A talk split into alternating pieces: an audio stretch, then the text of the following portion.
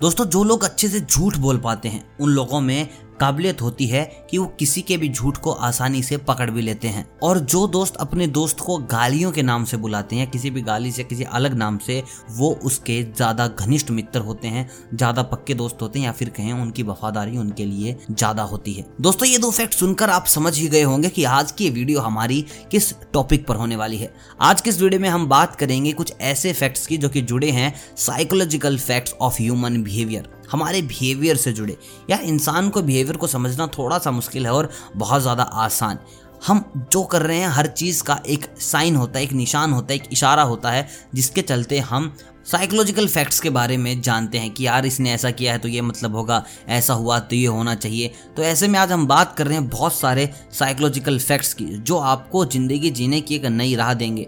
तो बिना टाइम ख़राब किए चलिए शुरू करते हैं आज की वीडियो और बात करते हैं psychological facts about human behaviour की। दोस्तों, अगर आप चाहते हैं कि आपकी बात को कोई ज़्यादा ध्यान से सुने, ज़्यादा तवज्जो दे के सुने, बीच में डिस्टर्ब ना करे तो आपको हमेशा अपनी बात की शुरुआत कुछ ऐसे करनी है। यार, मैं आपको ना ये बात बताना तो नहीं चाहता था। जब आप ये बोलेंगे तो भाई आपकी बात का जो वज़न है, वो सौ गुना ज़्यादा बढ़ जाएगा। सामने वाला जी जान एक लगा देगा आपकी बात को पूरा सुनने के लिए, बिना आपको डिस्टर्ब किए। तो अगली बार ये साइकोलॉजिकल बिहेवियर उनके साथ आजमाना और बताना मुझे कमेंट करके कि भाई ये बात सही थी या फिर गलत। दोस्तों, जब बहुत सारे लोग इकट्ठा होकर एक आदमी की मज़ाक उड़ाते हैं तो आदमी सिर्फ़ उसी इंसान की तरफ़ ज़्यादा देखता है, जिससे वो बहुत ज़्यादा करीब होता है। अब ये क्यों देखता है? किस लिए देखता है? ये वो सामने वाला जाने कि भाई तू भी इनसे मिल गया, फिर तू तो थोड़ी बहुत मदद कर। अब वो उसका कुछ भी हो सकता है, लेकिन देखेगा उसी इंसान की तरफ़ जो उसके सबसे ज़्यादा करीब है। दोस्तों 68 परसेंट लोगों को ऐसा लगता है कि उनकी जेब में रखा फ़ोन वाइब्रेट कर रहा है और वो अपने फ़ोन को हाथ लगाकर चेक भी करते हैं। लेकिन ऐसा नहीं होता। अब आप मुझे कमेंट करके बताओ, क्या आप इन 68 परसेंट लोगों की सूची में हैं या फिर नहीं? दोस्तों, जो लोग बहुत जल्दी पक्के दोस्त बन जाते हैं, उनसे थोड़ा बचना चाहिए, क्योंकि इनमें अधिकतर ड्रामेबाज होते हैं। वो किसी न किसी मतलब से ही आपके साथ जुड़े हैं। तो जो लोग बहुत जल्दी ऐसे दिखाए ना कि, भाई, तू ही तो मेरा भाई है, तू आज गाड़ी चला मतलब कि समझ रहे हो किस लेवल के वो लोग होते हैं तो वहाँ इन ड्रामेबाजों से थोड़ा बच के चलिए, वरना आपका काट देंगे कभी भी।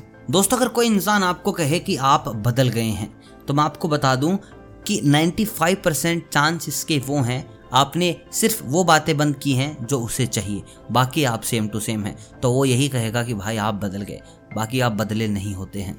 दोस्तों, अगर हम किसी इंसान को बहुत ज़्यादा चाहते हैं, बात करते हैं, उससे बहुत ज़्यादा कनेक्टेड हैं तो उसके मूड का सीधा असर पड़ता है आपके मूड पे। अगर वो सैड होगा तो आप भी सैड हो जाते हैं, अगर वो खुश होगा तो आप भी खुश हो जाते हैं। तो बस आप ये देखिए किसके मूड से आप अपना मूड बदल लेते हैं। दोस्तों, पार्टी शादी वगैरह में पीने वाली चीज़ों को हमेशा उल्टे हाथ में पकड़ कर पिए। इससे आपको किसी से हाथ मिलाते समय ज़्यादा परेशानी नहीं होगी। अगर आप सीधे हाथ में ग्लास रखेंगे तो फिर आप उससे उल्टे हाथ से हाथ मिलाएँगे। तो ऐसा लगेगा कि नहीं यार, इस आदमी में सेंस नहीं है। तो जो भी काम करें, उल्टे हाथ से करें राइट हैंड को सिर्फ़ और सिर्फ़ लोगों से मिलने के लिए रखें। और अगर ज़्यादा ही प्रॉब्लम है तो एकांत में जाके खाकर फिर सामने आ जाएँ। दोस्तों, माफ़ी मांगने से हमेशा ये चीज़ तय नहीं होती कि आप गलत हो या फिर आप सही हो। सामने वाला इंसान गलत है या सामने वाला इंसान सही है। अगर आप माफ़ी मांग रहे हैं तो इस बात का ये भी एक असर पड़ता है कि आप ईगो से ज़्यादा अपने संबंध को मायने देते हैं। चुटकले को समझकर उस पर हंसना हमारे दिमाग के पाँच अलग अलग हिस्सों का काम है। अगर आप सोच रहे हैं कि बस चुटकला सुना और हमने हंस लिया, दिमाग ने बड़ा जल्दी से इसको क्रैक किया तो भाई ये खाली दिमाग का काम नहीं है। शरीर के पाँच और इंद्रियाँ इस चीज़ को क्रैक करने में लगती हैं। दोस्तों, हम उन इंसानों की तरफ़ ज़्यादा आकर्षित होते हैं जिन्हें हमारी पसंद का म्यूज़िक भी पसंद आ जाता है।